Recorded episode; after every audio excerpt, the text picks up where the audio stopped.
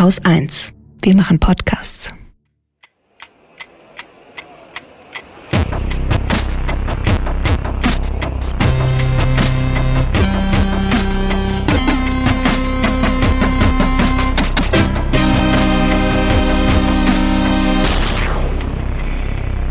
Willkommen zur Wochendämmerung vom 20. März 2020 mit einem Wiener, Corona, Ladensterben, die Lage in Griechenland, der Straßenverkehrsordnung, Abtreibung, dem Deutschen Wetterdienst, Elterngeld, einem Bayern, fünf gute Nachrichten, noch mehr Bayern, Strafen bei Vergewaltigungen, Außerirdischen. Und Holger Klein. Und Katrin Rönecke. Mit Corona anfangen oder mit Corona aufhören? Will das überhaupt noch, will überhaupt noch irgendjemand was darüber hören? Es gibt doch auch noch genug andere schlechte Nachrichten.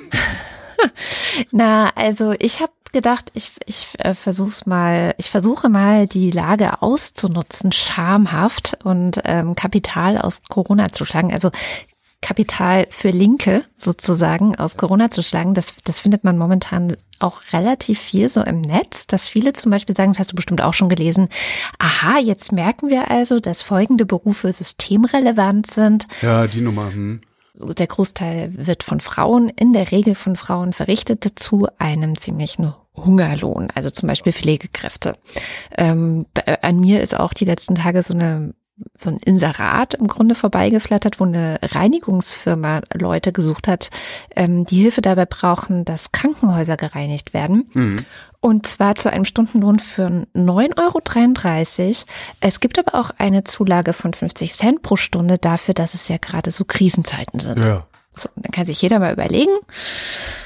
9,33 Euro, Krankenhaus putzen, wie sieht's aus hm? mit der Solidarität? Ja, es funktioniert halt nur unter Bedingungen, in denen der Staat äh, so viel Zwang auf dich ausübt, arbeiten zu gehen, dass du halt auch für neun Euro keine Ahnung was arbeiten gehst. Genau. Dann funktioniert das. Ansonsten würde diese Jobs niemand machen. Das ist ja das alte Mantra der, äh, des bedingungslosen Grundeinkommens auch. Also, wo ja jetzt auch gefeiert wird, dass jetzt äh, Grundeinkommen kommt und so. Ich, äh, naja. Glaube ich auch nicht, aber ähm, genau, und weil diese Jobs niemand machen will, stehen jetzt alle immer um neun Uhr abends auf dem Balkon und applaudieren. So. ähm, das ist unser Statt Dank. diese Jobs zu machen, ne? Ja, genau. Das ist halt auch mal interessant. Ne?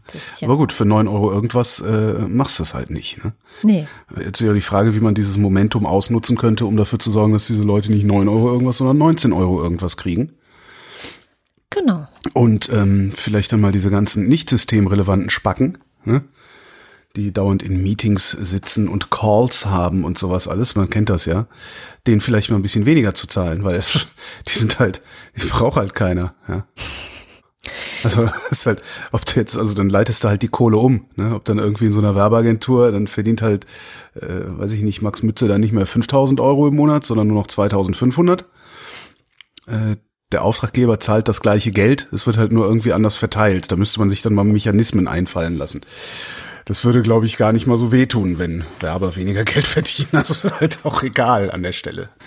In den USA gibt es übrigens viel krassere Diskussionen. Also ich habe jetzt heute ein Video geguckt von Naomi Klein, die äh, auf The Intercept so ein bisschen versucht hat, das Ganze aufzugreifen. Also wie jetzt auch schon viele Ideen die Runde machen von Kapitalisten beziehungsweise neoliberalen Kapitalisten wie Donald Trump zum Beispiel, der dann auch gleich gesagt hat, ja, wir müssen ganz viel Geld in die Hand nehmen, um die ganzen Airlines ähm, zu retten, um Hotelketten zu retten und so weiter, wovon er natürlich auch direkt selber profitieren würde, ja, ist ja auch klar.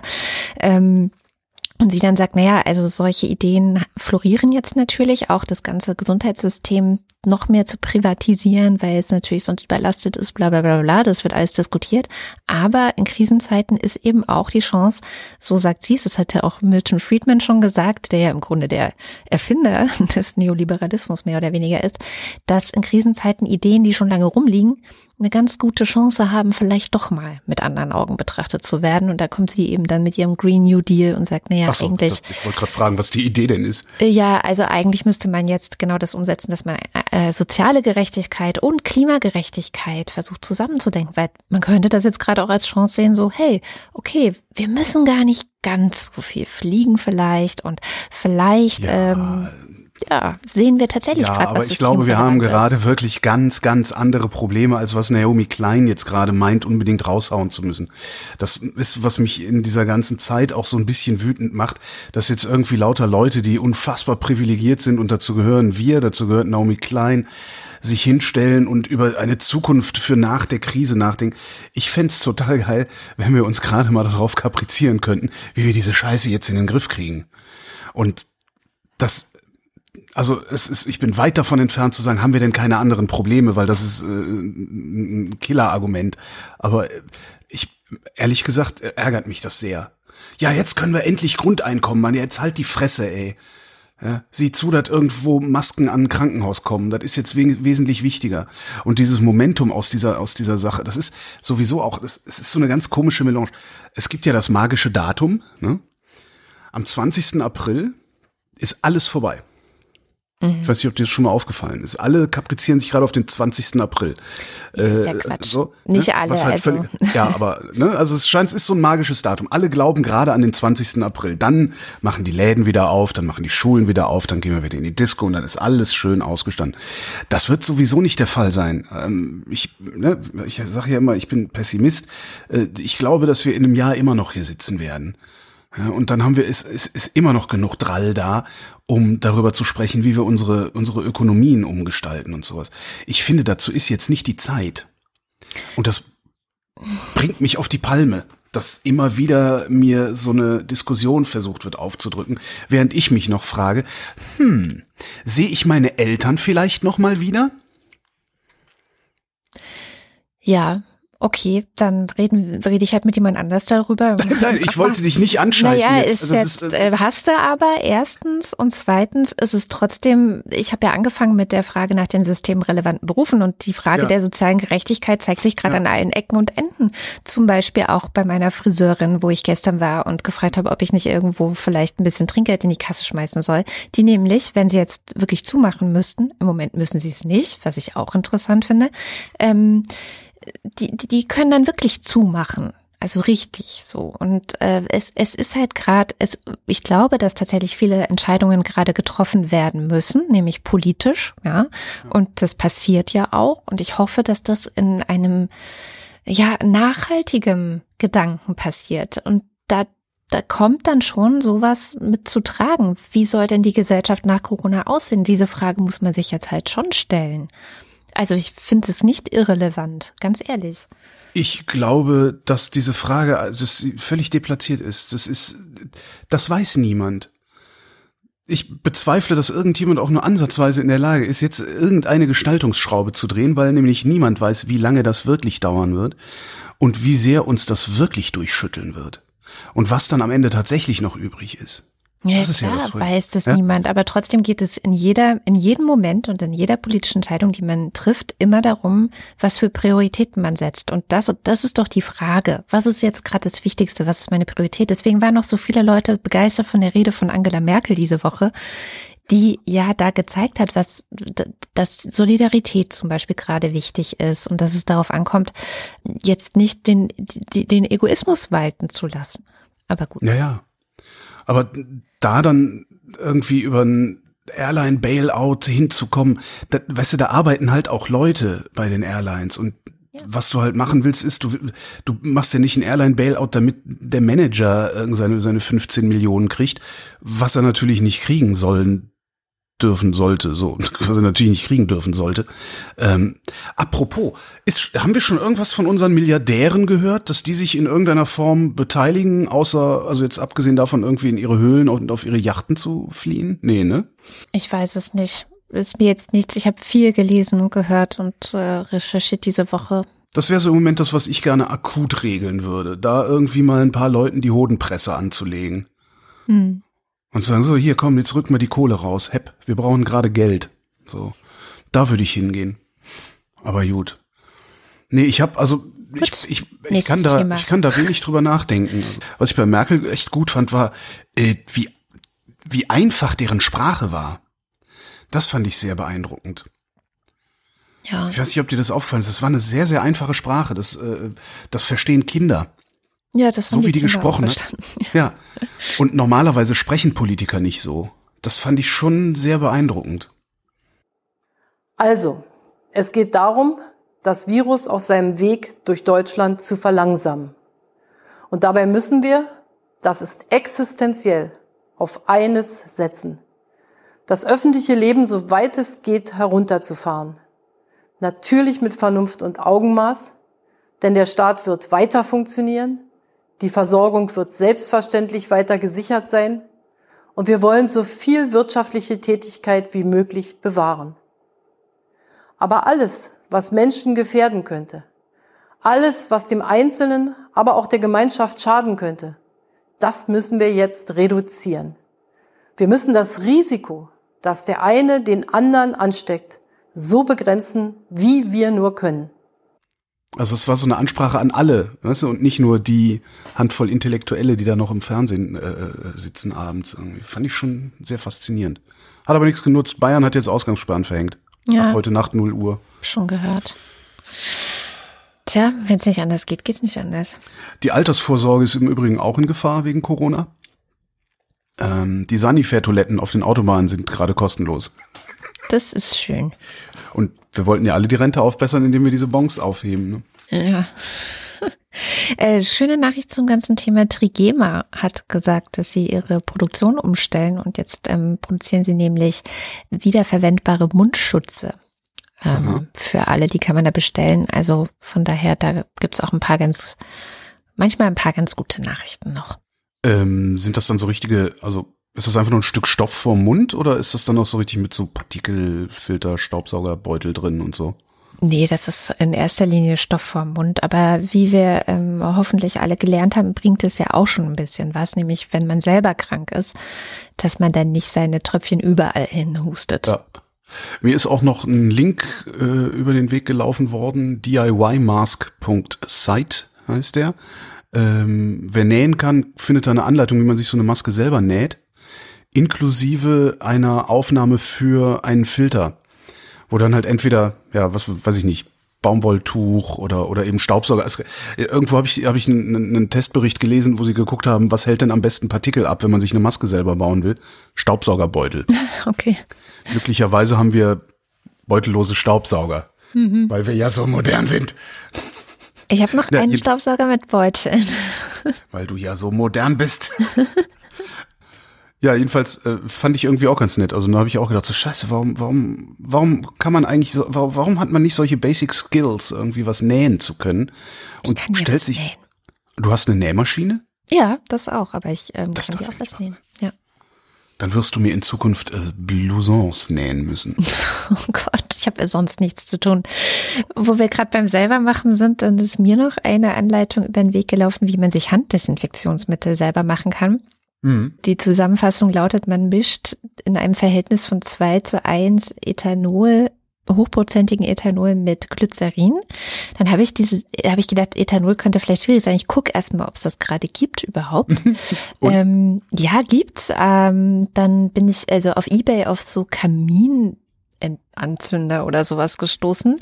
Ah, diese stimmt, diese diese ähm, diese äh, Pseudokamine, diese Feuerstellen, das sind ja, Ethanol-Dinger, ne? genau, Stimmt. Genau. Und das ist noch einigermaßen bezahlbar. dann habe ich unsere Haus- und Hofbiologin, die Adora Bell heißt sie auf Twitter, mal gefragt, ob man das nehmen kann oder ob man da sehr starke Gesundheitsrisiken eingeht, wenn man das nimmt. Und sie meint, das müsste eigentlich gehen, aber, und das fand ich einen sehr wertvollen Punkt, das Glycerin würde langsam knapp. Und das sollte man dann vielleicht doch wiederum lieber den Pflegekräften lassen, weil es ja für normale Menschen auch völlig ausreichend ist, die Viren mit Seife abzuwaschen. Das funktioniert so, ja, also die wird knapp. kriegt man dann einfach so weg. Also von daher diese Falls ihr jetzt in Pflegeberufen arbeitet und äh, da irgendwie ein Engpass ist, ich verlinke das auf jeden Fall. Die WHO hat da auch eine Anleitung, wie man sich das herstellen kann.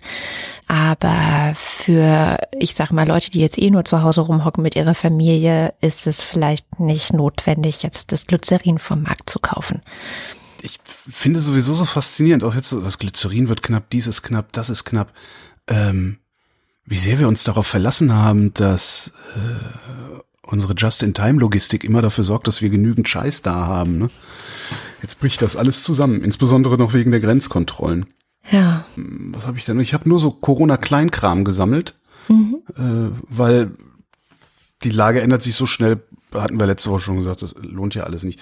Es gibt so ein Video von so einem Verschwörungstheoretiker, Wolfgang Wodark heißt der. Ja.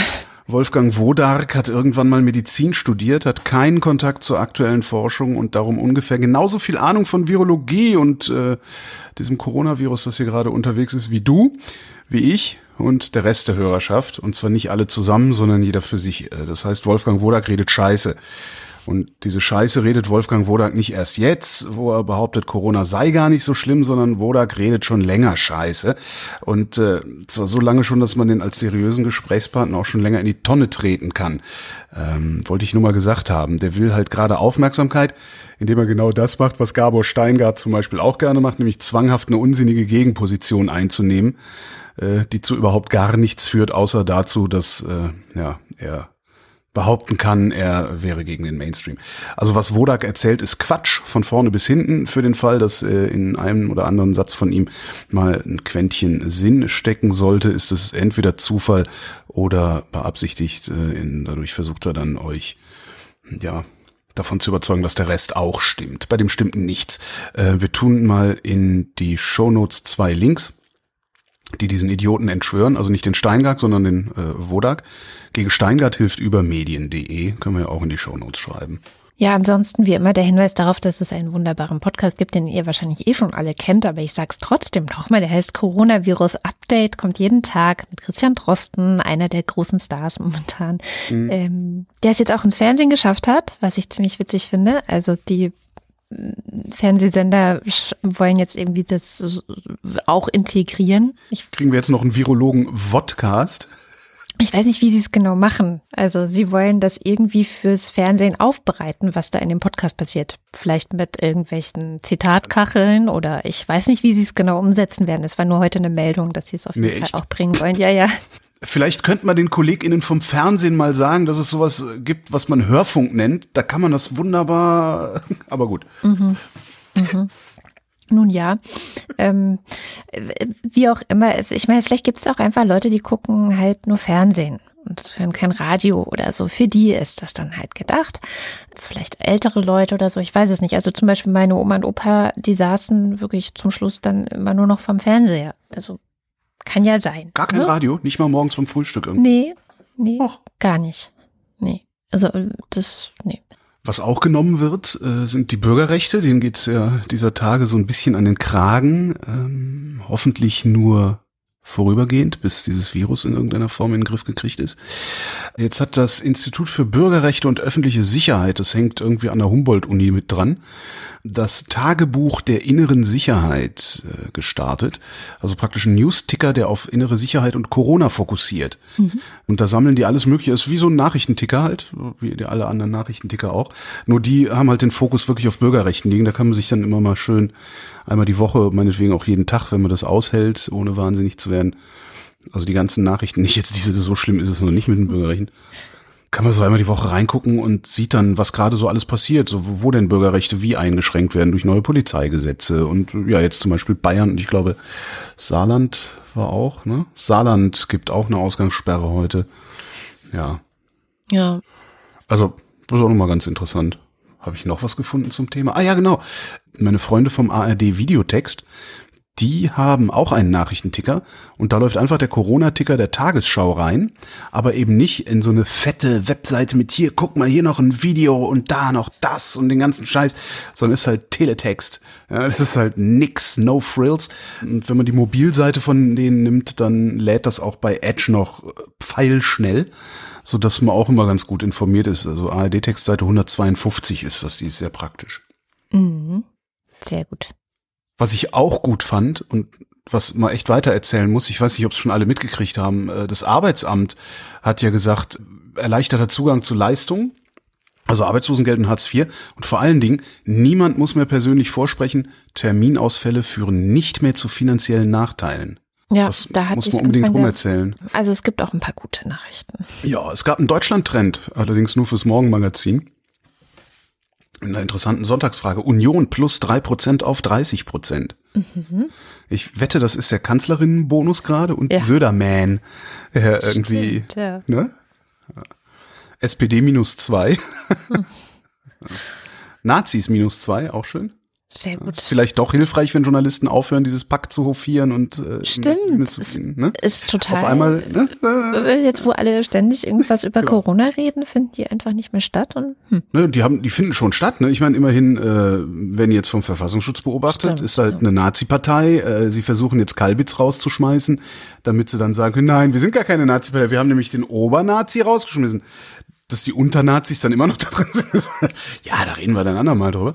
Also die finden schon statt. Es findet auch Berichterstattung über diese Partei statt. Aber die werden halt nicht mehr so überglorifiziert mit irgendwelchen Home Stories. Die werden gerade nicht in Talkshows eingeladen. Und vor allen Dingen, weil es halt Nazis sind, haben die überhaupt keine Lösungsvorschläge anzubieten für die Probleme, die wir jetzt gerade haben. Ja. Und ein paar Leute scheinen das zu merken gerade. Ja. ja. FDP plus eins auf sieben Prozent weil der Markt gerade alles so geil regelt. Ja. Zufriedenheit mit dem Krisenmanagement der Bundesregierung. 65 Prozent sind zufrieden bis sehr zufrieden. Fand ich auch ganz interessant. 11 Prozent sind gar nicht zufrieden. Aha. Das sind die Leute auf Twitter, die einen dann immer belehren. die immer ganz genau wissen, was vor vier Wochen richtig gewesen wäre. Ja, das ist eh so schwierig an diesem ganzen Ding. Das ähm, kann man auch gar nicht oft genug sagen, dass alle Maßnahmen, die man jetzt ergreift, wird man in frühestens einer Woche spüren, ob es gewirkt hat oder nicht. Ich glaube, das verstehen einfach auch viele noch gar nicht. Also.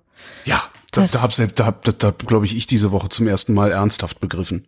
Mhm. Und das, wo du eben Drosten sagst, ist auch schön. Ich habe jeden Tag eine Frage, so ungefähr, dann, dann stelle ich die auf Twitter oder sonst wem und werde dann gescholten, das wüsste man doch. Und dann stellt sich raus, wenn ich abends endlich dazu komme, Drosten zu hören, dass Drosten es genau an dem Tag oder einen Tag vorher beantwortet hat. so gestern so, äh, warum testen wir eigentlich nicht mehr Leute? Ach, voll Idiot, weiß doch jeder. abends hat's Herr Drosten mir dann gesagt. Ja, ich höre den auch nur abends. Zum Einschlafen. Ich frage mich wirklich, wie viele Leute jeden Abend mit Herrn Drosten im Ohr einschlafen. Wo du gerade sagtest, dass das ähm, Vertrauen in die Bundesregierung, das ist eine meiner fünf guten Nachrichten. Ich habe mich wieder bemüht, fünf gute Nachrichten zusammenzutragen für diese Woche. Ich finde, das ist jetzt was, was ich, ich jede Woche versuchen werde. Ja, ich demontiere dir das dann jeweils. Sehr gut. Das ist eine gute Arbeitsteilung, Holger. Und zwar, die Deutschen haben Vertrauen.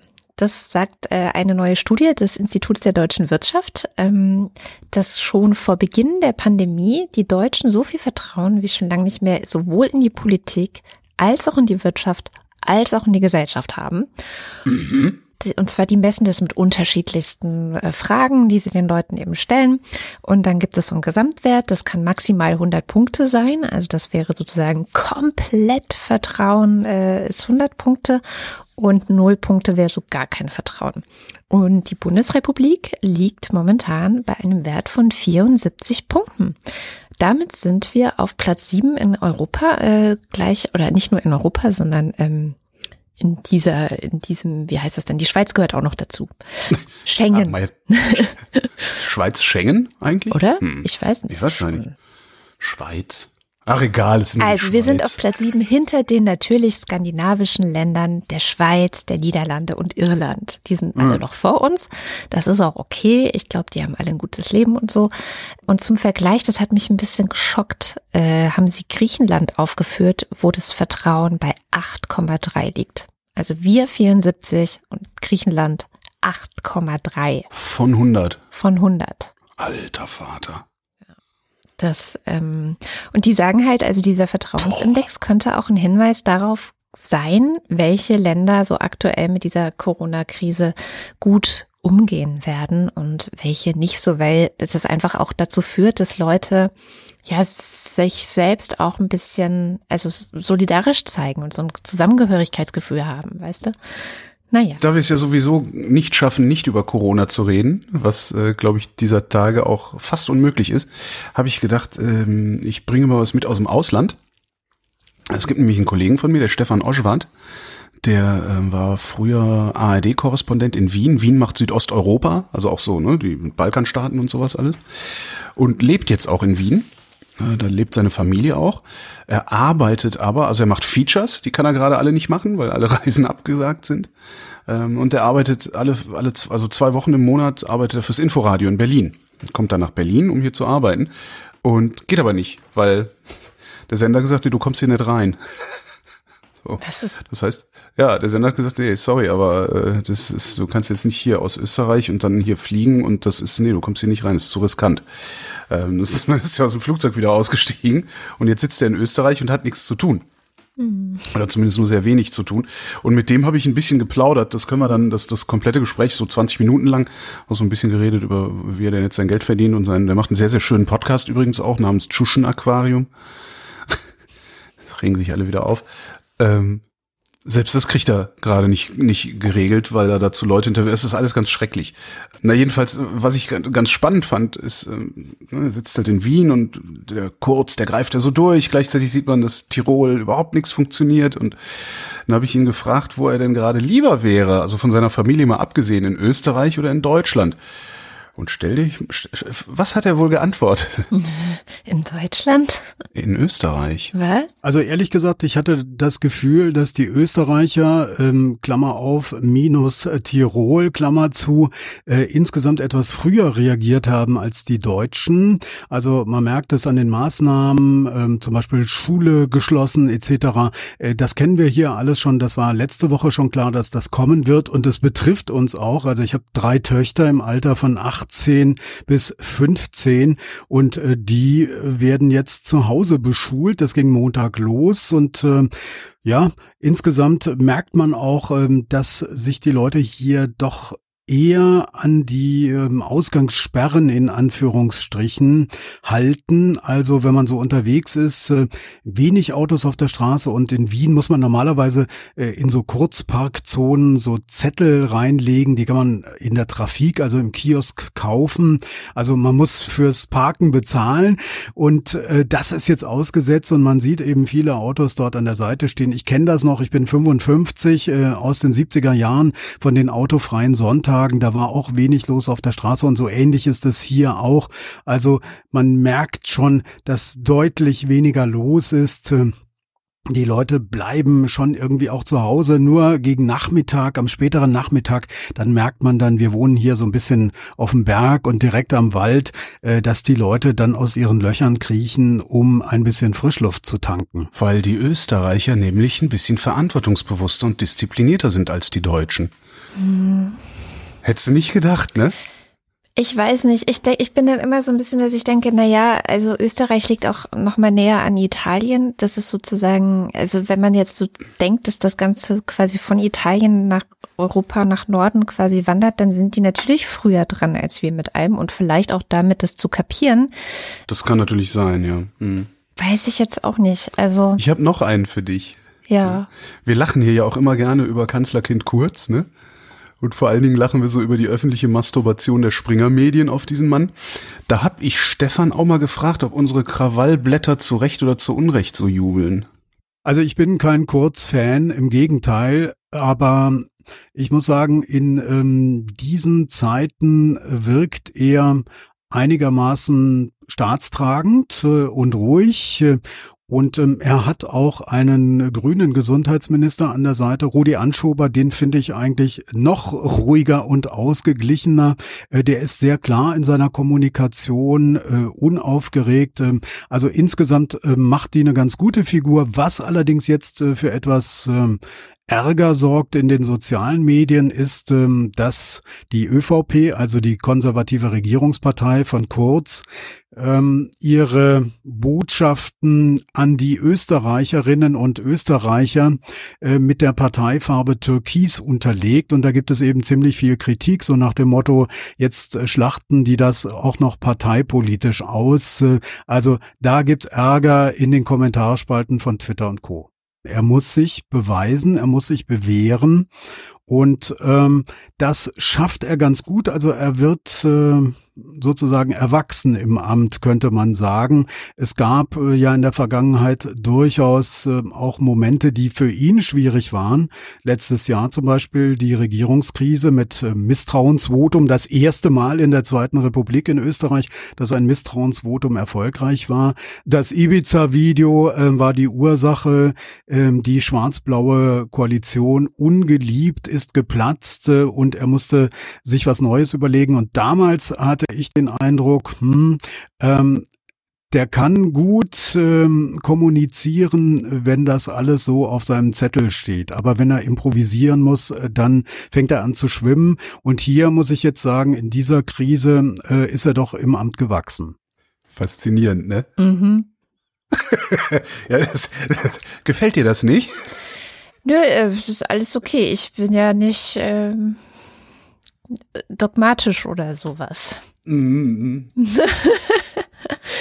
Ja, nein, das Ja, ist ja also auch, also 20 Minuten Gespräch, auch viel, viel Privates. Also wie, wie lebt man, äh, was machen die denn? Wie, wie, wie, seine Frau ist auch Ärztin Mhm. am St. Joseph Spital. Ähm, erzählt auch ein bisschen von ihr. Ja, tu, tu mal ein extra Feed oder hängen wir hinten dran. Nee, machst du immer ein extra Feed, ne? mache ich immer äh, nicht ein Alles klar. extra Feed, sondern eine Also extra, extra- Folge Extra Folge. im gleichen Feed. Ja, sehr schön. Gucken wir mal von Österreich weiter nach Südost und zwar die Lage in Griechenland beziehungsweise in der Türkei. Das wollen wir hier nicht vergessen. Man vergisst es ja sehr schnell. Und vielleicht ist das auch so ein bisschen die Hoffnung, dass das eh niemand so richtig mitkriegt, was da passiert, weil ja jetzt alle mit anderen Dingen beschäftigt sind. Ähm, deswegen gibt es Dessen Hoffnung. Die, die gerade nicht handeln. Also was man sieht, ist ja, dass die EU die Situation, die jetzt immerhin schon seit Ende Februar an der türkisch-griechischen Grenze herrscht, immer noch nicht so richtig weiter angegangen sind. Es gibt keine durchbrechenden Entscheidungen, zum Beispiel da Leute aufzunehmen, zu verteilen, was weiß ich. Im Gegenteil, also ich habe sogar das Gefühl, dass du diese Corona-Geschichte jetzt ein ganz gutes Argument ist, die Grenzen dicht zu machen und äh, gar keinen mehr reinzunehmen, obwohl sie sagen, naja, nee, also Asylsuchende natürlich schon irgendwie, was sie ja aber nicht tun. Also an der griechischen Grenze gibt es ja kein Recht mehr auf Asyl, das ist immer noch ausgesetzt.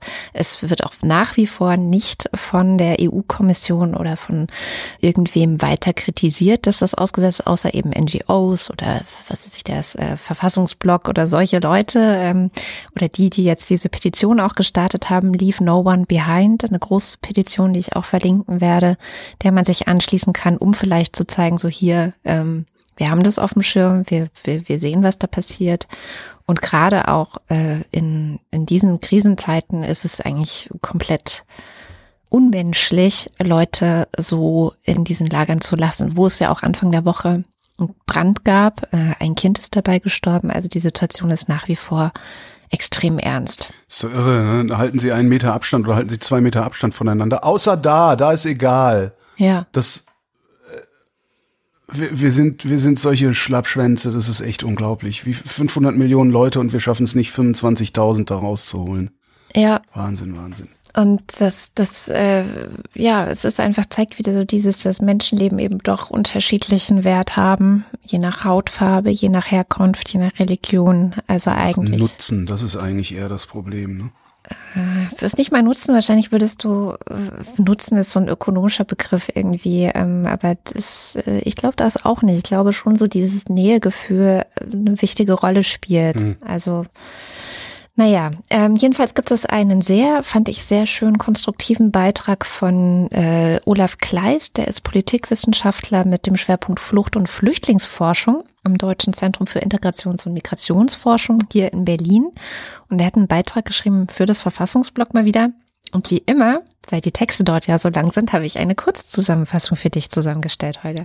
Das ist nett. Er sagt erstens, wir brauchen ein demokratisches und menschenrechtliches Gegenmodell ganz, ganz dringend zu diesem im Grunde populistischen Abschotten, was wir gerade machen. Also letztendlich machen wir ja gerade das, was Populisten, rechtsnationale Populisten seit Jahren sagen. Ja, ja klar, die, die, die, die AfD, die sind gerade, wahrscheinlich machen die alle gerade Kekswichsen, die Jungs.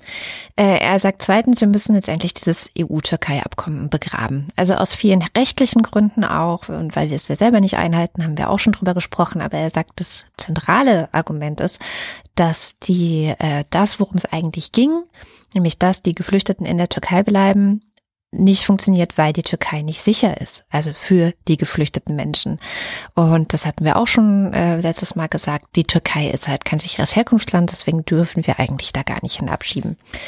Was es ja letztendlich ist. Also wir schicken die Leute zurück. So, das ist im Grunde ein, wir nennen es nicht so, aber im Grunde ist es Abschieben, weil auch die Türkei äh, Geflüchtete einfach zurück nach Syrien oder Afghanistan schickt. Dann sagt er, die EU sollte jetzt sofort die wenigen 10.000 Flüchtlinge, wie viele auch immer es genau sind, aufnehmen. Das kann sie. so, das schafft sie, das würde sie schaffen. Äh, welche, welches Flüchtlingskontingent meint der, meinst du da jetzt, also die 10.000, die da an der Grenze Die stehen? da jetzt gerade sind, an der Grenze zwischen Griechenland und der Türkei, die äh, mhm, sowohl mhm. da auf türkischer Seite sind, als auch die in den Lagern in Griechenland. Um zu zeigen, das ist sein, sein wichtigster Punkt, dass man Flüchtlinge hier nicht als Druckmittel benutzen kann, sondern dass Europa Stärke aus den Menschenrechten zieht. Und das ist eine Botschaft, die vor allem in Richtung Autokraten gesendet werden muss. Er schlägt vor, dass man dann darüber hinaus über die kommenden fünf Jahre hinweg insgesamt eine Million Flüchtlinge aufnehmen sollte. Das sind 200.000 im Jahr. Das ist quasi die Obergrenze, die Horst Seehofer einmal für Deutschland alleine mhm. festlegen wollte.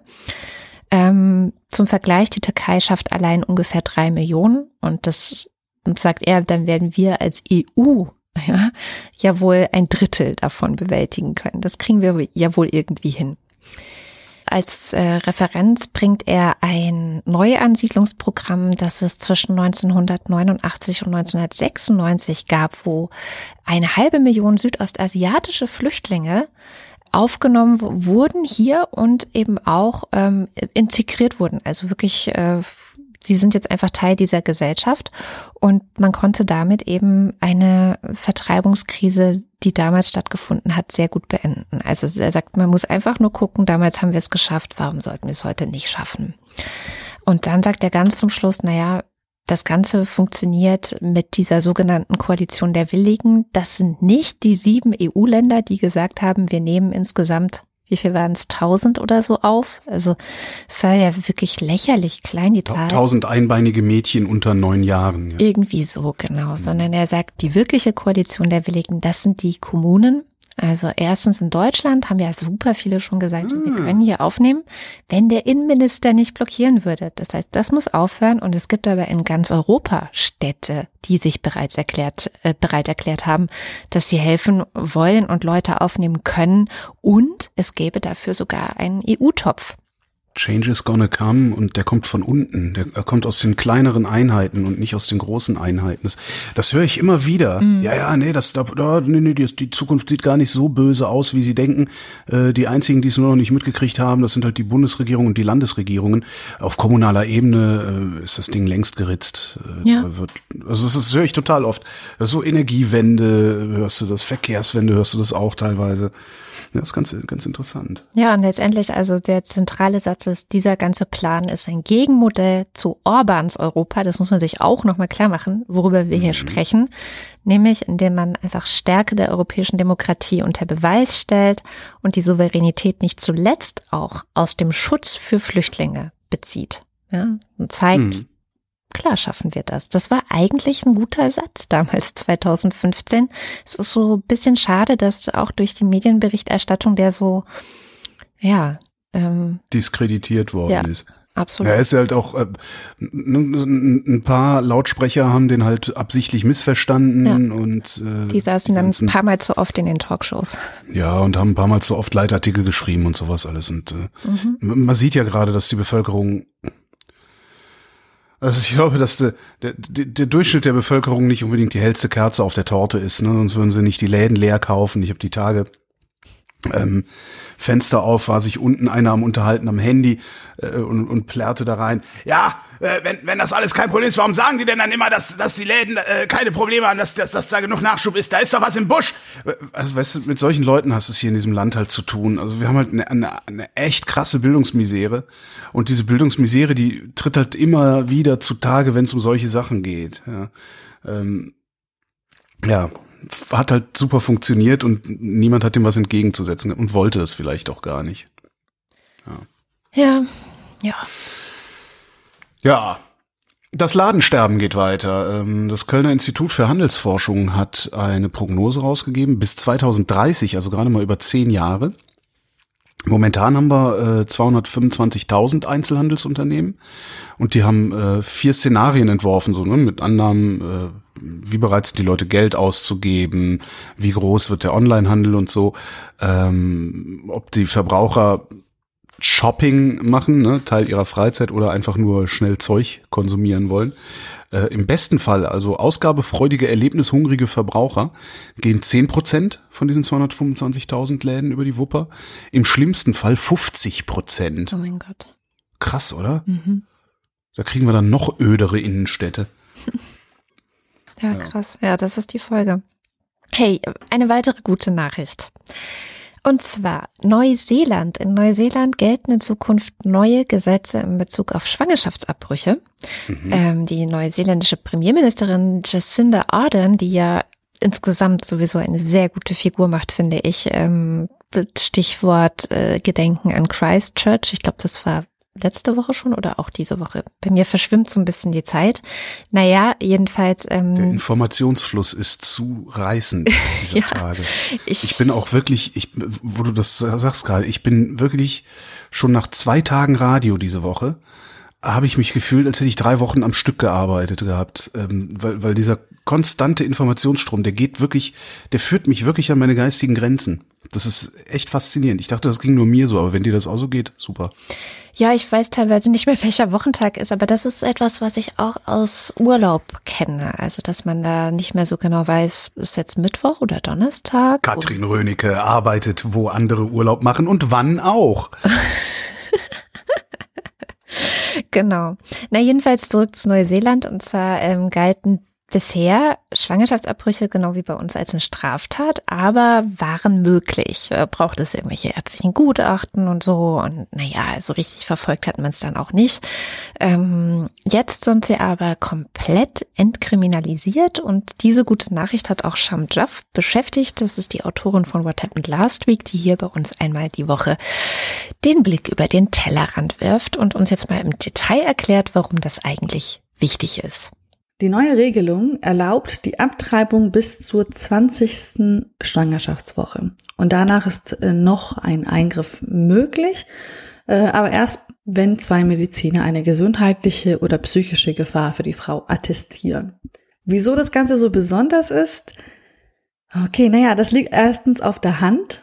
Ja, also Entkriminal Entkriminalisierung des Abtreibungsrechts ist so oder so eine, eine gute Nachricht. Aber was in Neuseeland tatsächlich der Fall war, war schon fast ja gleich dasselbe eigentlich. Also bislang galten Schwangerschaftsabbrüche in Neuseeland offiziell als, ähm, als Straftaten, wie du schon gemeint hattest.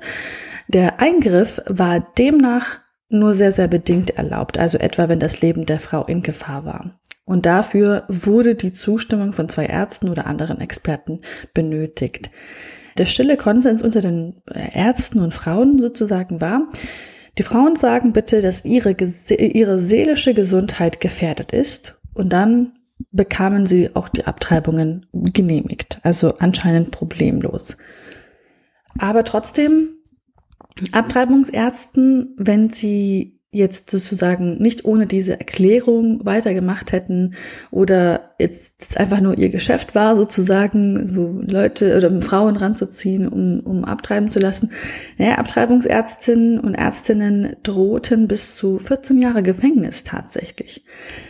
Diese Gesetze, die stammten von 1961 und 1967 und wurden zum Glück kaum angewendet. Also das heißt, eigentlich war es möglich. Es mhm. ist so ein bisschen wie die Situation in Deutschland, wo es ja auch offiziell eine Straftat ist, aber man kann es machen mit unter bestimmten Voraussetzungen. Genau, und genau. Es wird selten verfolgt. Genau, aber das wirklich, wirklich Schöne an der Sache, das hat der Gesundheitsminister am Mittwoch, ähm, also der Andrew Little, am Mittwoch ziemlich gut auf den Punkt gebracht. Er sagte nämlich, in der Parlamentsdebatte sagte er, mehr als 40 Jahre lang war Abtreibung die einzige medizinische Prozedur, die in Neuseeland als Verbrechen gesehen wurde.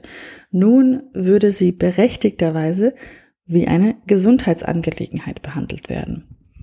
Weil, also mit dieser neuen Regelung, die den, der Prozess tatsächlich beschleunigt ist, weil ja bis jetzt bis zur 20. Woche gar keine Gutachten mehr nötig sein und das Ganze sicherer für die Frauen gemacht ist. Also ganz wichtig jetzt auch dank der neuen Regelung ist es ja nun leichter für Frauen, sich beraten und behandeln zu lassen.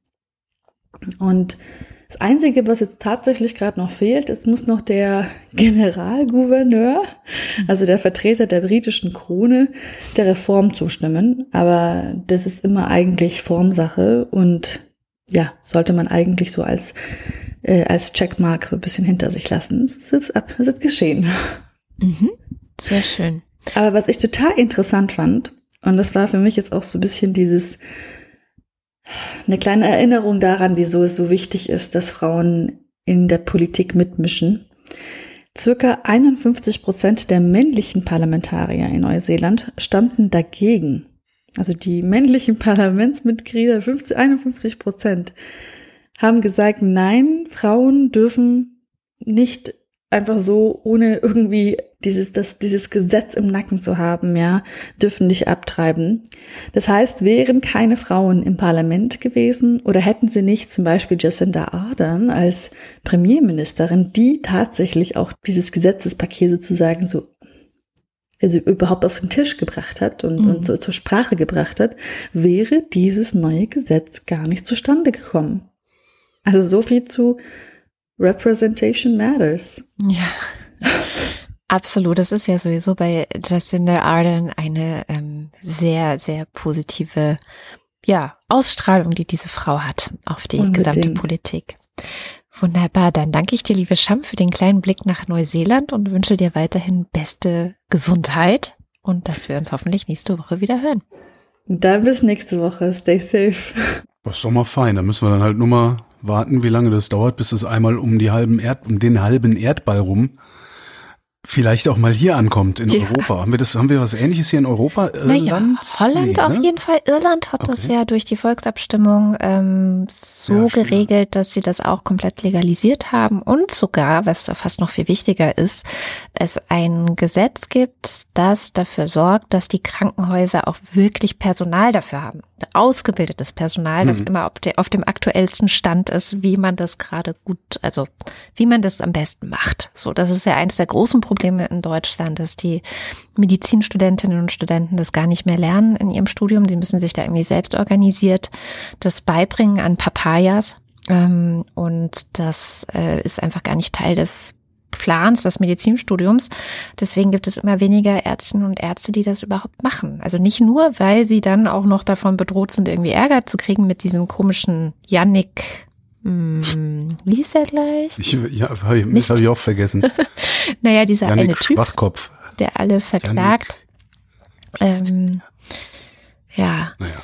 Äh, und ähm, das ist das eine Problem, aber das andere Problem ist, dass es eben gar nicht, dass die Ärztinnen und Ärzte, die das überhaupt können, nicht nachwachsen. Und da hat Irland eben auch für gesorgt, dass das eben ges gesichert sein muss. Landesweit. Ja. Mhm. Deutsche Wissenschaftler haben festgestellt, Bayern sind Ossis. Aha. Ja, Max-Planck-Institut für Sozialrecht und Sozialpolitik hat eine Studie gemacht zu gesundem bzw. ungesundem Verhalten, haben vier Dimensionen abgefragt, Rauchen, Ernährung, Alkoholkonsum und Bewegung. Ergebnis, Bayern und Ossis saufen riskanter als der Rest der Bevölkerung. Ah, ja. Ossis ernähren sich gesünder ah. als der Rest der Bevölkerung. Der Rest ist gleich verteilt übers ganze Land. Witzig. Ich habe noch ein paar hab, gute Nachrichten. Ich, der, ja, aber keine von denen kommt an die gute Nachricht ran, die ich habe. Okay. Achso.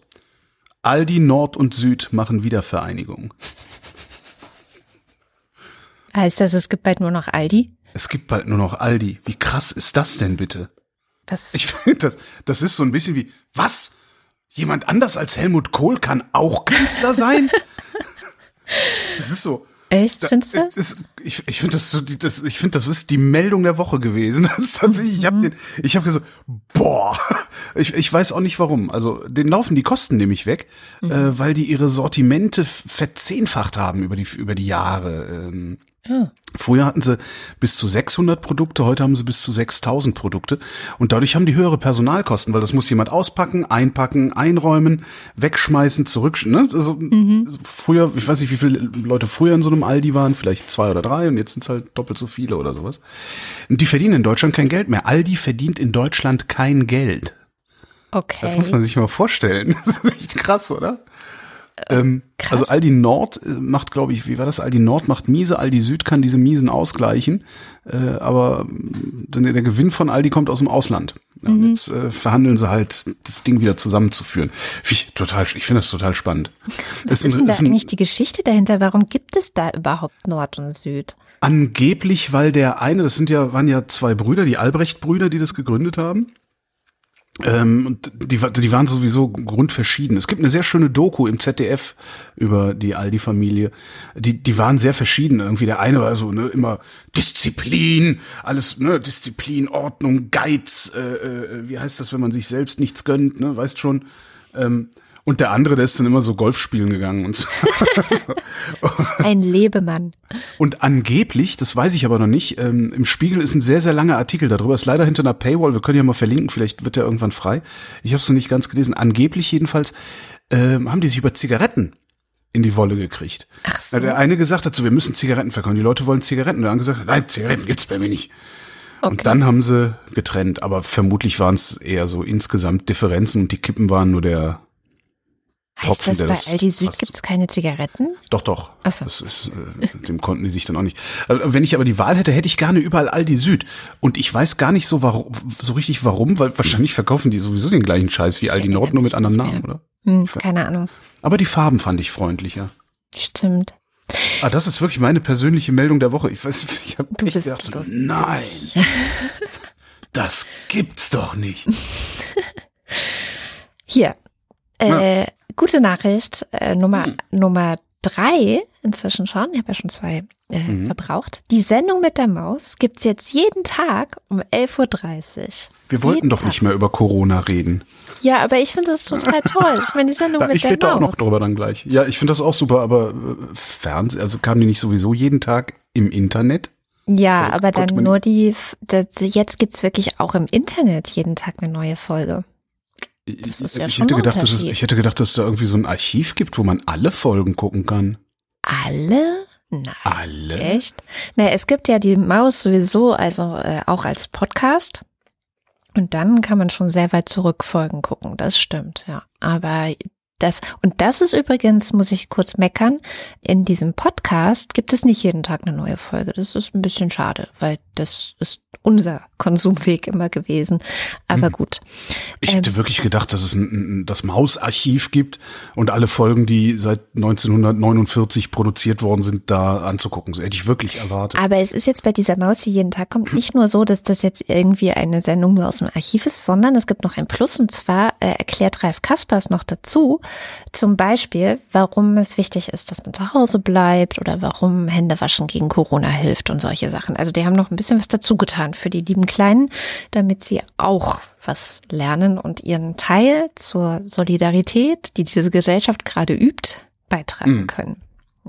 Ich habe auch noch eine gute Nachricht. Jetzt ist, man, man sollte, man sollte vielleicht, ich war ja m, die ersten beiden Tage, so Montag, Dienstag, bin ich ja mit dem Fahrrad äh, zur Arbeit gefahren, durch die Stadt. Ähm, und habe die ganze Zeit gedacht, vielleicht ist jetzt gerade nicht die beste Zeit zum Fahrradfahren.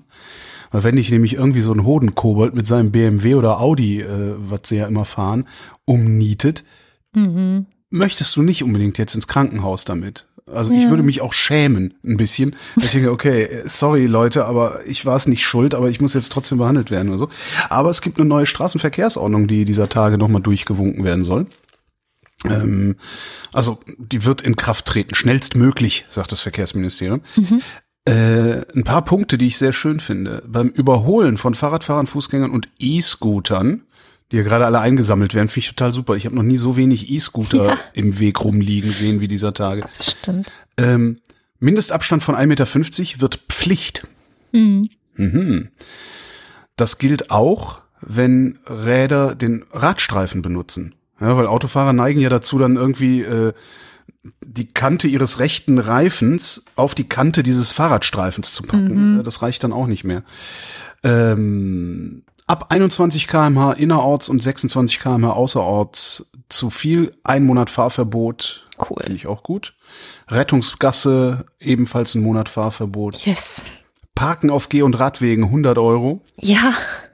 Ja.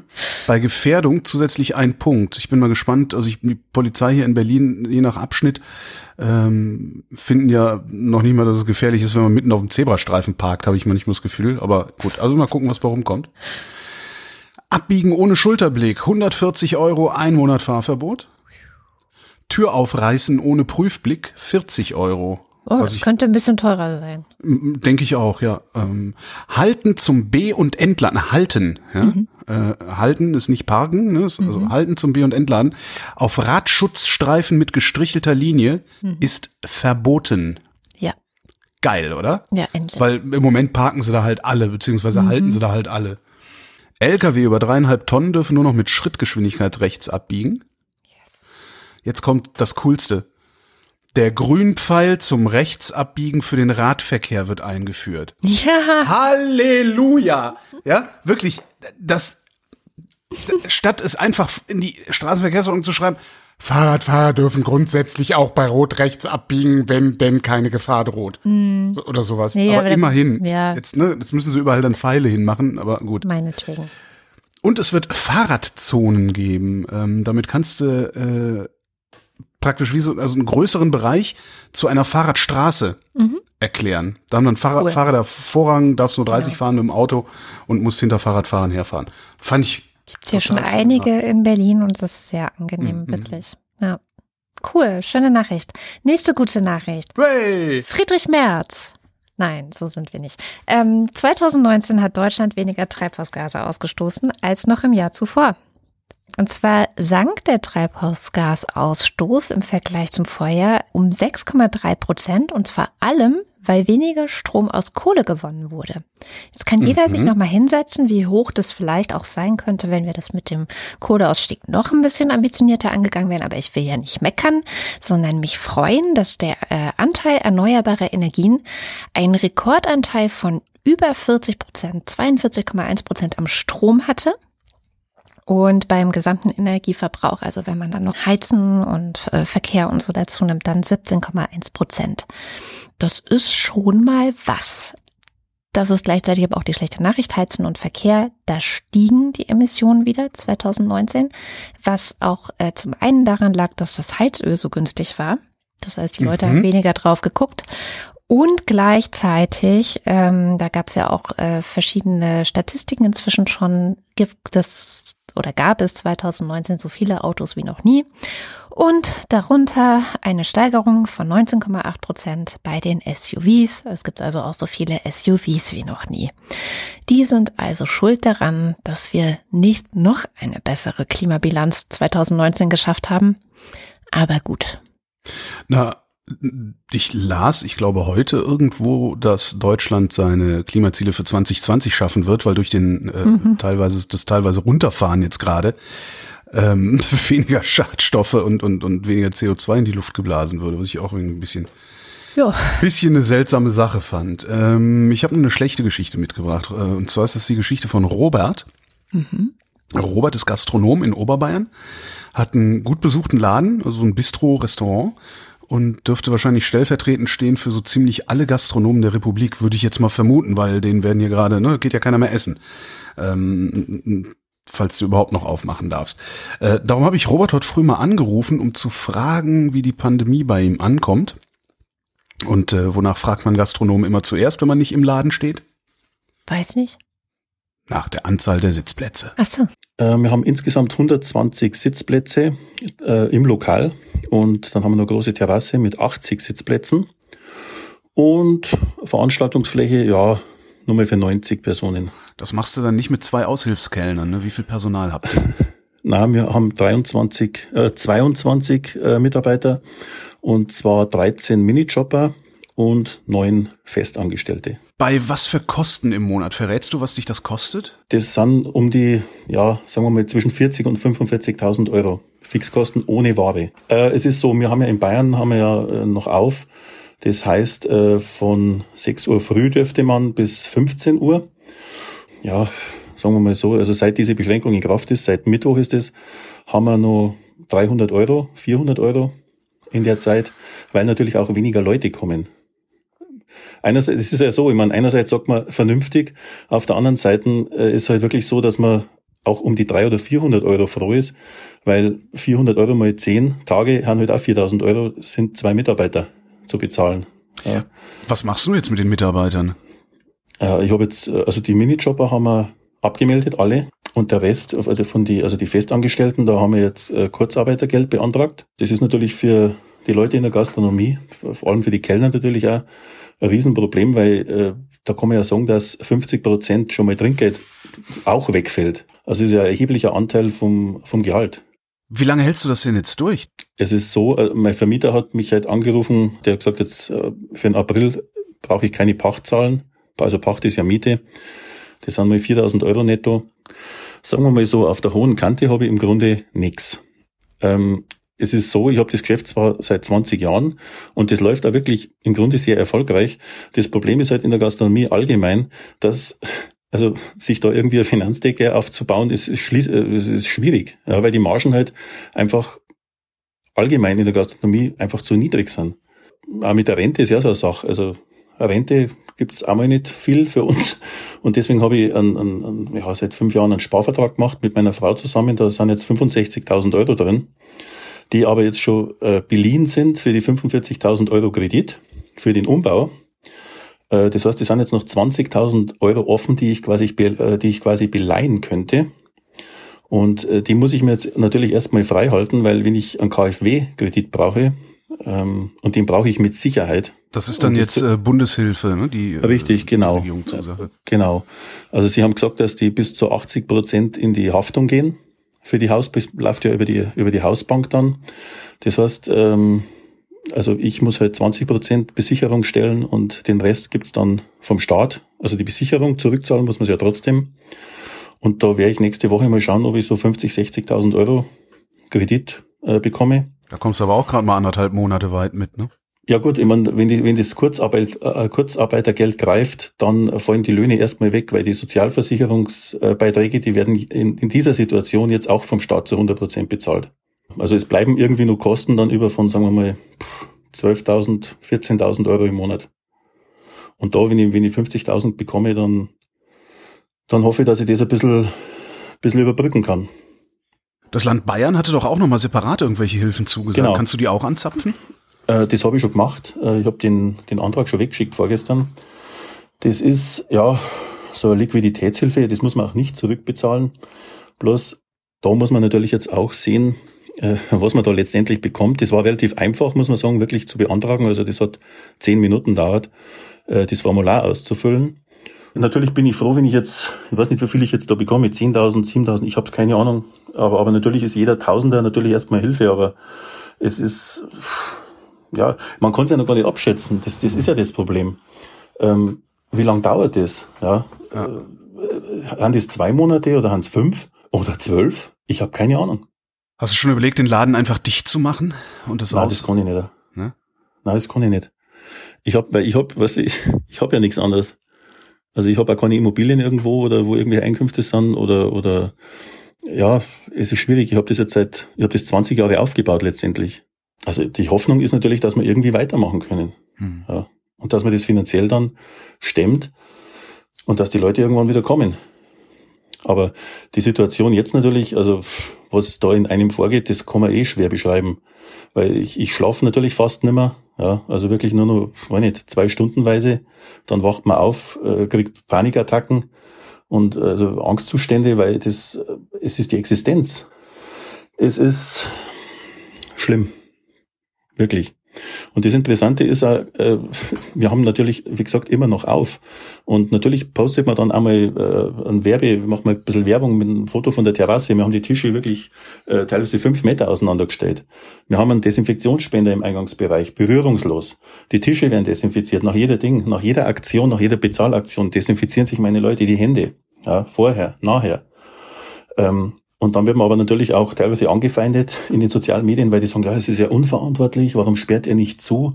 Aber wie gesagt, wie ich es vorher gesagt habe, was für 400 Euro Umsatz am Tag mal 10 sind 4000. Ich kann zwar Mitarbeiter bezahlen oder kann ihnen vielleicht was drauflegen auf, auf, das, auf das Kurzarbeitergeld.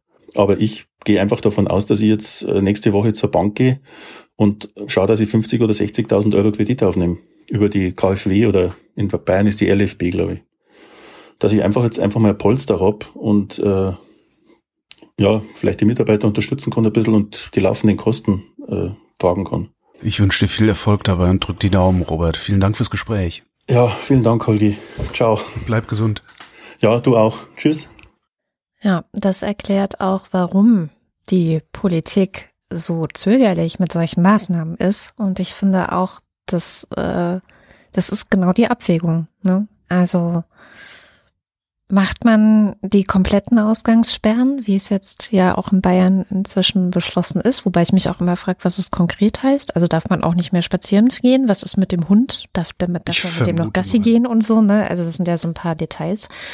Aber ich vermute, das wird so sein wie in Österreich, dass du ähm, durchaus noch spazieren gehen darfst, dass du auch einkaufen gehen darfst. Aber sobald du zu zweit nebeneinander läufst, solltest du einen guten Grund äh, dafür haben, das zu tun. Hm. Also sowas würde ich vermuten. Ja. Und, ähm, und das ist halt genau das Ding. Und die, die Frage ist ja, wie geht's in den nächsten Monaten weiter? Ähm, da fand ich übrigens tatsächlich diese Woche den Drosten auch nochmal sehr gut, der ja so ein mögliches Szenario, das ist ja sehr vorsichtig, ganz mhm. der Wissenschaftler, finde ich auch richtig so, ne? Also Wissenschaftler, wir kennen das aus unseren Podcasts, sind ja immer sehr Ich finde das so schön, wenn er dann so, so manchmal so Worte sagt, wo du denkst, hä? Das ist auch Deutsch? Also so Wissenschaftler sprechen ja manchmal so komisch Näherungsweise ja. oder sowas. Das, das sieht mich immer sehr. Und der ja dann meinte, es könnte ein mögliches Szenario sein, dass man eben jetzt äh, diese komplette runter, also die Gesellschaft quasi runterfährt. So kann man es ja nennen. Also auch die, die Wirtschaft, die Gesellschaft, also alles erstmal runterfährt bis auf Notbetrieb sozusagen. Ne? Also Essen, Krankenhäuser und so weiter. Gibt es natürlich weiterhin. Dann, um diese Kurve flach zu halten, das ist ja immer das Ziel. Und wenn man dann merkt, die Zahlen gehen vielleicht wieder zurück, dass man es dann wieder ein bisschen öffnet Ne? So dass man also immer unter der Kapazitätsgrenze, die man gerade in den Krankenhäusern eben hat, bleibt. Und wenn man dann merkt, oh, jetzt geht's gerade wieder zu sehr nach oben, dass man das dann wieder, also dass es quasi so phasenweise immer wieder dieses Runterfahren gibt der Gesellschaft. Ja, aber das, das, das alleine das zu regeln, ne? Unglaublich, also ja, alleine ja. da zu sitzen und sagen so, jetzt, jetzt darf die Pizzeria an der Ecke wieder aufmachen, aber das Eiscafé noch nicht. Also, weißt du, das ja, müsste ja, so, das müsste ja so atmen. Ähm, in Bayern übrigens bedeutet es, ich habe gerade mal nachgeguckt, äh, das Verlassen der eigenen Wohnung ist ab Samstag nur noch bei Vorliegen triftiger Gründe erlaubt. Mhm. Dazu zählen unter anderem der Weg zur Arbeit, notwendige Einkäufe, Arzt- und Apothekenbesuche, Hilfe für andere, Besuche von Lebenspartnern, aber auch Sport und Bewegung an der frischen Luft. Dies aber nur alleine oder mit den Personen, mit denen man zusammenlebt. Okay. Naja, das klingt vernünftig. Ja, und das klingt auch vor allen Dingen auszuhalten. Ja, ja das ist ja absolut machbar. Ja, ähm, letzte gute Nachricht für heute. Nee, dann sag ich erst eine schlechte. Der Deutsche Wetterdienst hat äh, Jahresbilanz gezogen. Hm. 2019 war das zweitwärmste Jahr seit Beginn der Wetteraufzeichnung 1981, und zwar in Deutschland. Das zweitwärmste Jahr. In den vergangenen vier bis fünf Jahrzehnten äh, ist der Anstieg der Temperatur immer schneller gegangen. Die Vorhersagen, die die machen, sagen, es geht in diesem Tempo weiter, mindestens in dem Tempo, wie wir es in den letzten Jahrzehnten gesehen haben. Ähm, und was eigentlich die eigentliche Meldung ist, was wiederum eine ziemlich coole Angelegenheit ist, der Deutsche Wetterdienst hat neue Modelle, mit denen sie präzisere Klimavorhersagen machen können. Mhm. Und zwar können die auf einzelne Jahre in einzelnen Regionen granulieren. Cool. Oder? Mhm. Ja, Nordostdeutschland 2023. Solche Sachen können die jetzt machen. Wow. Also dann natürlich auch immer nur im Mittel. Ne? Also sie können jetzt nicht sagen, äh, freitags regnet's oder so. ähm, und die arbeiten gerade daran, das sogar noch weiter runterzubrechen auf Monate. Wow. Ja? Okay. Berlin-Brandenburg im September 2027. Da können die eine Prognose machen und sagen, äh, Mittel so und so eine Temperatur, so und so eine Feuchtigkeit. Krass, also arbeiten oder? sie dran, dass sie das können. Ne, äh, die, sie programmieren gerade dran, ja. Mhm, krass. Also das ist, ja, ist total cool. Wow. Also Da hast du ja doch noch eine gute Nachricht rausgebogen, Sven. Und, und Hut ab. Stimmt. Ja, die weitere gute Nachricht ist, dass Cum-Ex strafbar ist. Das ist deswegen eine Nachricht überhaupt, weil man ja selbst in den seriöseren Medien immer mal wieder diese Formulierung gehört hat, eine Gesetzeslücke ausgenutzt, wenn es um Cum-Ex ging, ja. Was ja ungefähr so klingt wie, tja, Pech gehabt, Gesetz, Pech gehabt, Staat, äh, wir sind alle selber Steu schuld, so. Ne? Ja, hm, genau. Jetzt hat äh, ein Gericht in Bonn entschieden, dass diese ganze Masche auf jeden Fall Betrug gewesen ist und der Staat hier um Steuergeld betrogen wurde. Und äh, die beiden Angeklagten, zwei Briten, die da vor Gericht standen, sind auch erst der Anfang. Die sind nämlich mit relativ milden Strafen jetzt davon gekommen, obwohl der eine irgendwie 14 Millionen Euro ähm, Steuergeld zurückzahlen muss. Trotzdem beide nicht lange im Knast, der eine sogar nur Bewährungsstrafe und so. Aber das ist auch eine gute Nachricht, weil die beiden nämlich deswegen mit so geringen Strafen davon kommen, weil sie wahnsinnig viel offengelegt haben und der Startpunkt für weitere Verfahren sind. Und, Sehr gut, ähm, am Ende kommt noch Olaf Scholz in den Knast. Oh ja, wer weiß. ähm, und es ging auch nicht nur um diese beiden Angeklagten, sondern die Privatbank MM Warburg, äh, die auch von diesen ganzen Geschäften sehr stark profitiert hat, die muss nach dem Willen des Gerichts als Einziehungsbeteiligte an der ganzen Geschichte jetzt 176 Millionen Euro Steuerschulden zurückzahlen. Das ist doch wahrscheinlich mal, aus der Portokasse zahlen, ne? ja, aber wir sind doch gerade froh über jedes Geld, was wir reinkriegen, so als Staat. Stimmt. Genau. Dann gibt es noch ein größeres Thema, das wir von letzter Woche so ein bisschen mitschleppen. Und zwar haben wir diskutiert über das ganze Thema Strafen für Vergewaltigung. Ähm, Kontext war die Weinstein-Verurteilung, 23 Jahre. Dir kam das viel vor, beziehungsweise du wusstest auch nicht so recht, ob das jetzt viel ist oder nicht. Ich habe gesagt, mir kommt es auch sehr viel vor. Ich habe hinterher dann noch mal geguckt, dass man in Deutschland jetzt habe ich die genauen Zahlen wieder nicht mehr, aber wenn es eine Ver Vergewaltigung mit Todesfolge ist, mit Todesfolge, also stirbt jemand bei, dann kriegt man 15 Jahre so ungefähr. Also deswegen kommt uns das wahnsinnig viel vor, weil da ja nicht mal jemand gestorben ist sozusagen. Ähm, wenn es nur in Anführungszeichen Vergewaltigung ist, gibt es halt ein paar Jahre so in Deutschland. Wir hatten einen Kommentar auf der Webseite ähm, oder mehrere Kommentare Mhm. auch dazu, die sagten, nee, das ist halt überhaupt keine Abschreckung. Äh, hohe Strafen sind niemals eine Abschreckung. Das Einzige, was eine Abschreckung ist, ist ein hohes Erwischtwerdensrisiko. Genau.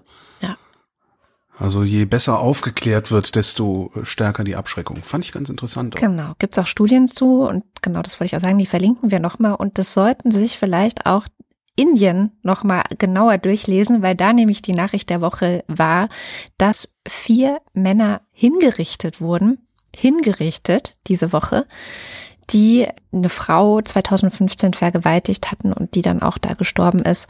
Und äh, das ist ein Urteil, was auch genau diese Argumentation folgt, die wir kurz angeschlagen haben, wofür wir auch zu Recht ähm, gescholten wurden in den Kommentaren, ähm, weil die halt sagen, das soll abschreckend wirken. Indien hat ein massives Problem, muss man auch dazu sagen. Also es gilt ja als eines oder das unsicherste Land für Frauen auf der Welt.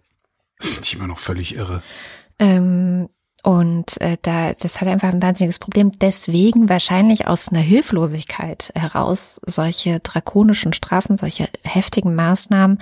Aber ähm, tatsächlich, äh, genau das wollte ich eben auch nochmal klar machen, dass das tatsächlich nicht sonderlich sinnvoll ist, sondern viel, viel sinnvoller wäre, ein System zu schaffen, in dem Frauen gar nicht erst Angst haben müssen, dass sie eben Opfer werden. Und das bedeutet auch in erster Linie, muss man auch immer ganz klar sagen, diese ganzen Vergewaltigungsmythen mal loszuwerden und auch diese ganze sexistische Gesellschaft zu überwinden. Vergewaltigungsmythen. Ja, das ist so ein feministischer Fachbegriff wahrscheinlich. Das ist, wenn zum Beispiel jemand sagt, naja, sie hatte ja so einen kurzen Rock an. Ach, die wollte so. es nicht anders. Sie hat es ja Sie hat herausgefordert. sie herausgefordert. Also das zum Beispiel. Das ist, naja, also der Das ist, Mythos doch so dahinter. Besitz, das ist doch so ein Besitzstandsdenken, was da durchkommt, oder?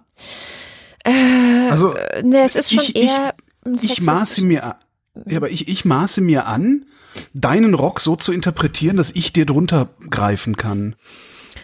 Das ja, doch äh, dem zugrunde liegt halt ein sehr sexistisches Menschenbild. So, dass die, die Männer sind die Jäger und die Frauen sind das Gejagte, so quasi. Und wenn sie dann auch noch, weil sie müssen ja wissen, dass Männer so sind, also zu dem Ganzen gehört Ah, auch, Männer ja, sind ja, ja, so, aha. die können da Ah, ja nichts ja, ja. dafür. Ähm, wenn sie das doch wissen, dann können sie sich doch nicht so anziehen. Und das ist eben der Mythos, dass sozusagen Kleidung einen Unterschied macht, wo ich äh, weiß nicht, ob du dich noch an die Slutwalks erinnerst, die gab es 2010, Ja. 2011 muss das ungefähr gewesen sein, auf der ganzen Welt. Und eines der mächtigsten Bilder, die damals entstanden sind, war eine Frau, die einfach in einer ganz normalen Jeans, einem ganz normalen Pulli mit einem Schild war. Das ist die Kleidung, in der ich vergewaltigt wurde. So, also das ist einfach ein Mythos. Es macht, es, die Kleidung hat keinen Einfluss darauf, ob ein Mhm. Obwohl Mann. es ja immer, immer mal wieder Gerichtsurteile gibt, in denen sowas drinsteht, ne? dass sie sich ja auch entsprechend provokant äh, verhalten oder gekleidet hätte, oder? Ja, es wird immer hervorgekramt, auch von den Verteidigern der äh, Ver Vergewaltiger, dass sie, ja, sie war ja betrunken und was weiß ich, das kann alles, wurde alles schon vor Gericht vorgebracht. Das sind auch solche Mythen. Das Ist so geil, als dürfte ich einfach jedem Typen auf die Fresse hauen, nur weil er keinen Bart hat. So in der Art ist es. Ja. Das ist echt. Ja. Ein anderer Mythos ist, dass ähm, Männer halt äh, gar nicht, also gar nicht anders können. Wenn sie jetzt irgendwie zu wenig Sex haben, dann muss es halt irgendwie so passieren. Also solche, Doch, doch, das Männer können anders. Doch, doch. ja, klar. Ja, ja, ja. Das, äh, Es gab eine Phase in meinem Leben, da habe ich acht Jahre keinen Sex gehabt und ich bin jetzt nicht losgezogen und habe Frauen vergewaltigt, deswegen. ja. Nee, nee, also wenn es darum ginge, dass äh, das äh, ne, nee, das muss ein Mythos sein, ja. Genau, und äh, das ist aber halt in Indien hast du auch noch natürlich ein extrem patriarchal geprägtes Gesellschafts-, also die Norm ist noch ziemlich patriarchal. Ähm, äh, Frauen sind einfach noch nicht so gleichberechtigt wie jetzt vielleicht bei uns und das, das wirkt sich einfach total auch darauf aus, dass Frauen unsicherer leben. Das ist so. Sie sind auch wirtschaftlich abhängig zum Beispiel. Auch das hat einen Effekt darauf. Also es ist so ganz viel, was, was da, da hineinführt. Und was sicherlich nicht hilft, ist dann die Männer hinzurichten, die irgendwie straffällig werden. Das glaube ich tatsächlich auch. Nun gut, mit dieser doch etwas äh, niederschmetternden Nachricht sind wir am Ende der Sendung angekommen. Ach so, eine, eine, eine kleine Nachricht, weil du es vorhin von Aldi hattest und ich gerade ähm, auf dem Live-Blog der Tagesschau mich rumgetrieben habe. Entschuldigung. ähm, Aldi möchte äh, nee, andersrum. McDonald's möchte Aldi unterstützen mit Personal, weil bei McDonald's wird ja gerade nicht so viel Personal gebraucht, bei Aldi schon. Also schichten jetzt die McDonald's-Mitarbeiter werden jetzt umgeschichtet zu Aldi. Und sollen Nord oder Süd? das steht hier leider so genau nicht. Aber ähm, ja, fand ich eine ganz interessante und witzige Nachricht auch. Das sind einfach doch irgendwie unkonventionelle Dinge, die momentan passieren. Naja, was ja auch super war, ähm, ist, also Volkswagen, Daimler, ich glaube BMW auch, Ford auch, haben ja ihre Produktion runtergefahren. Und was die halt haben in ihren Lackierereien und sowas, sind halt Schutzmasken. Und zumindest Daimler, glaube ich, hoffe ich erzähle jetzt keinen Quatsch, äh, habe es nicht aufgeschrieben. Zumindest Daimler hat gesagt, ja, jetzt brauchen wir diese ganzen Schutzmasken ja nicht. Ja, dann lass mir die doch an die Klinik geben. Ja, genau. irre. Also diese, äh, weißt du, gleichzeitig diese, diese, diese absolute rücksichtslose, äh, dieses Wohlstandsmadentum, was du in den Parks gerade sehen kannst, ja. Und auf der anderen Seite die totale Solidarität, selbst von so Konzernen, wo du eigentlich denken würdest, ja, nee, der Konzern als Person ist ein Psychopath, kennen wir ja alle, haben wir damals gesehen, diese Doku. Der wird so nicht handeln. Stattdessen Tja, stellt sich raus. arbeiten da auch Menschen. Das heißt dann aber auch, dass man auch Menschen in Verantwortung nehmen können sollen muss. Ja, Das können wir mal diskutieren für hinterher. Habe ich ganz am Anfang versucht. Aber hinterher machen wir das. Na gut. Kommen wir zum Ende der Sendung. Wie immer am Ende der Sendung sagen wir vielen herzlichen Dank, dass ihr uns so großzügig unterstützt. Ohne euch gäbe es die Wochendämmerung nicht. Und wenn ihr noch nicht dabei seid, dann schaut mal vorbei auf wochendämmerung.de. Da findet ihr alle möglichen Wege, wie ihr uns ein bisschen Geld zukommen lassen könnt, sodass auch wir diese Zeiten unbeschadet überstehen, was wir wahrscheinlich tun werden, dank euch. Und insbesondere die Ultras und der Fanclub lassen bei uns jeden Monat so viel Geld über den Weg Steady, dass wir am Ende jeder Sendung deren Namen vorlesen. Und das kommt jetzt. Dins 1. Wing Commander Lord Flashards Tagebuch. 18. März. Neuen Botenjungen namens Hiob angestellt. Und ich weiß, warum sie nichts tun müssen. Weil sie nichts tun müssen können. Aber ich will auch mal nichts tun müssen dürfen. Alexander Bonsack, Marc Bremer. Oliver Delpi, Der Depp, der dieses Grab betritt, den nehme ich gleich ins Jenseits mit. Bernd Wehmöller, der sich für die Verwirrung der letzten Woche entschuldigt, Das Gespenst des Kommunismus. Markus Dietz, Roger Eberling. Es gibt keine Gerechtigkeit, es gibt nur mich, Christopher Etzel. Andreas Freund, Erik Fröhlich. Katharina Höll, For some not a real woman, for my immediate surroundings not a real man, but in case of doubt, always rather a woman, not easy, just me. Ich bin die, der Brian folgt. Ich muss es wissen, denn ich folge vielen mehr als andere mir folgen und das ist auch gut so. Karo Janasch, Matthias Johansen, Arndt J. Kästner, Hannes Kranold, Auch wenn die Schreihälse auf dieser Welt das Orchester dirigieren, auch wenn sie schief und taktlos, wie sie sind, in eure Köpfe einmarschieren, lasst sie ihre falschen Lieder schreien und keifen. Wir tanzen nicht nach braunen Pfeifen. Moss the Techie, Dominik Neise. Robert Nieholm, Nu, sagen Chris und Moni, Michael Salz, Jörg Scheckis empfiehlt euch folgendes. Werdet nicht Vorsitzender der Polizeigewerkschaft Schieß mich tot, Roman Schlauer. Joachim Urlass, Männer können vom vollendeten 18. Lebensjahr an zum Dienst in den Streitkräften im Bundesgrenzschutz oder in einen Zivilschutzverband verpflichtet werden. Wer aus Gewissensgründen den Kriegsdienst mit der Waffe verweigert, kann zu einem Ersatzdienst verpflichtet werden. Jens Viehweg, Lars von Hof-Hunold. Die zwei von der Pfannstelle, Wenn man keinen Hunger mehr hat, dann ist man ja satt, ne? Was ist man denn nun, wenn man keinen Durst mehr hat? Dann ist man, und das ohne Diskussion, Justus Wilhelm. und der Fanclub. Kauft ihr mal Klopapier, ich hab Kaffee und Kuchen. Das Nerdbaby und oh, wow, Füße, Füße und Hände. Hände sind auch toll, aber vor allem Füße und Hände. Oh, Raufasertapete. Hui, Füße. Nico Abela. Eli liebt Johann und dankt allen Menschen in aktuell systemrelevanten Jobs, die trotz Risiko, sich selbst anzustecken, arbeiten. Ohne euch geht's nicht. Danke. Da wüsste ich auch noch gerne, wie, wie kann man denen danken? Also wie ich, also vorhin kam der, kam der Paketbote hier hoch, dem habe ich ein Trinkgeld gegeben, dass er fast äh, rückwärts die Treppe runtergefallen wäre. Weil ich mir denke, ey, du arme Sau, ja, das ist so schon kein so geiler Job, aber jetzt gerade ist es erst recht kein geiler Job, weil du musst Pakete anpacken, die andere angepackt und so weiter. Ähm, wie kann man diesen Leuten danken? Was kann man für diese Leute tun? Was, was, was kann ich für die Leute tun, die da im Einzelhandel gerade schrubben, die, die, die in den Kliniken schrubben, die die Infrastruktur aufrechterhalten? Wann immer Was ihr ihnen begegnet, fragt sie. Ich habe das gestern ja auch gemacht und ich soll einfach eine Flasche Rotkäppchensekt vorbeibringen. Erstmal. Vielleicht gucke ich Also, ein paar äh, Wochen später nochmal vorbei und frag, und? Braucht ihr noch mehr als Sekt? Ich stelle mir gerade vor, wir jetzt alle hingehen und einfach Rotkäppchensekt wahllos verschenken, so, weil, weil die Kader hat gesagt, das macht man so. Nein, ihr sollt fragen. Weiter geht's in der Liste. Ich war dabei, als das dritte Zeitalter der Menschheit begann. Für Krabben sieht es so aus, als könnten Fische fliegen. Elephants are made of elements and accidents. Anja und Jan aus Bielefeld. Johanna Bächle, Johannes Bauermann. Florian Beisel, Simone Blechschmidt. Beisel, Andreas Bockisch, Markus Boslett. Klaus Breyer, Daniel Bruckhaus. Mike Bültmann. Felix und Bianca Bültmann.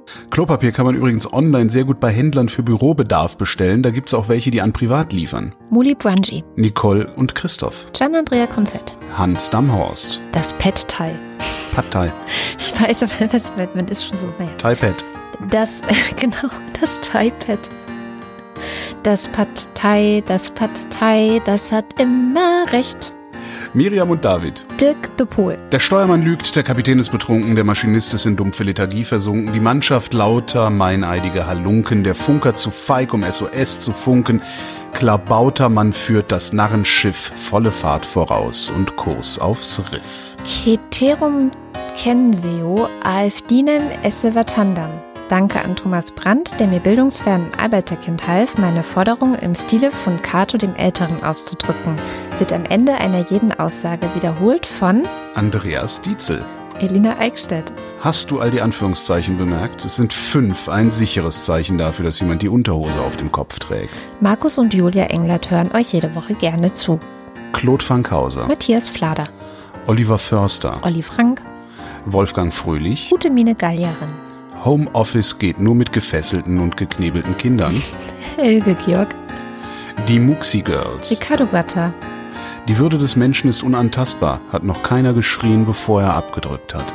Jan Heck, Tobias Herbst, Adrian Hönig, Andreas Jasper, Vielen, vielen Dank euch allen. Dank eurer Unterstützung wird die Wochendämmerung zukünftig zweimal die Woche erscheinen. Jeden Freitag der gewohnte Wochenrückblick und neu, neu, neu jeden Montag. Heugi rantet über alles, was ihm am Wochenende nicht gepasst hat. Ja, könnt ihr ja mal gucken, was euch das wert ist. Wenn ihr genug einwerft, können wir darüber reden.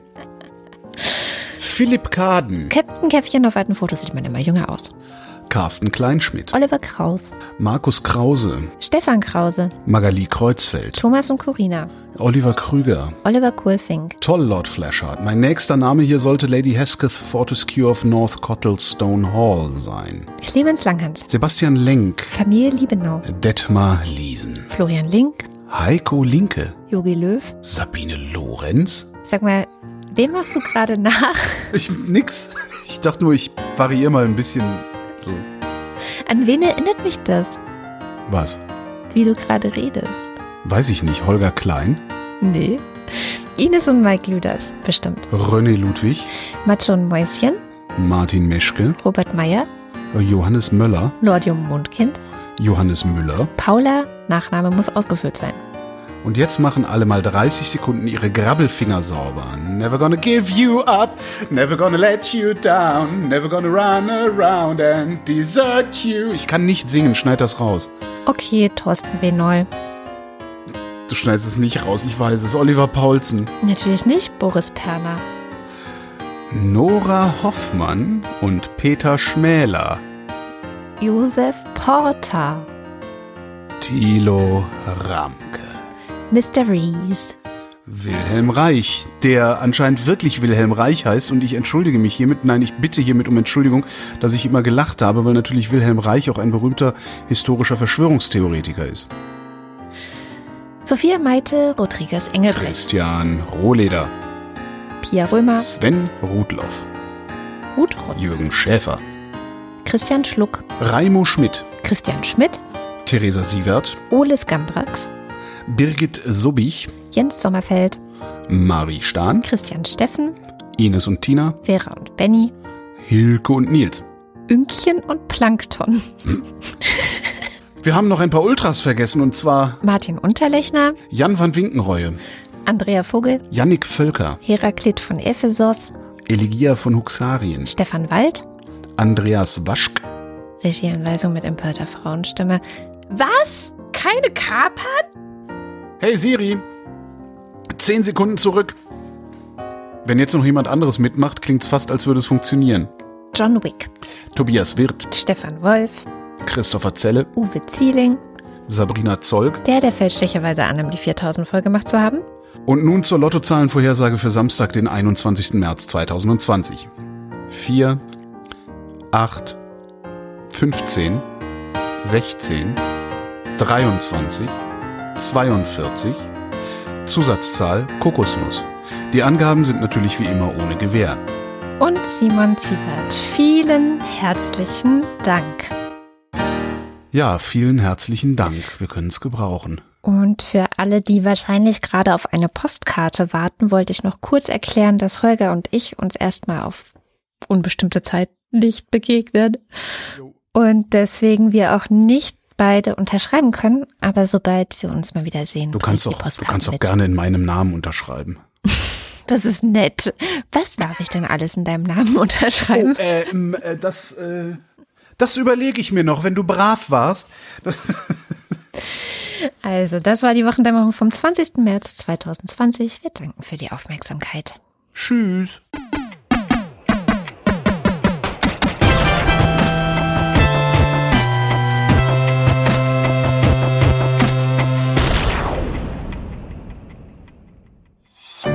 Eine Produktion von Haus 1.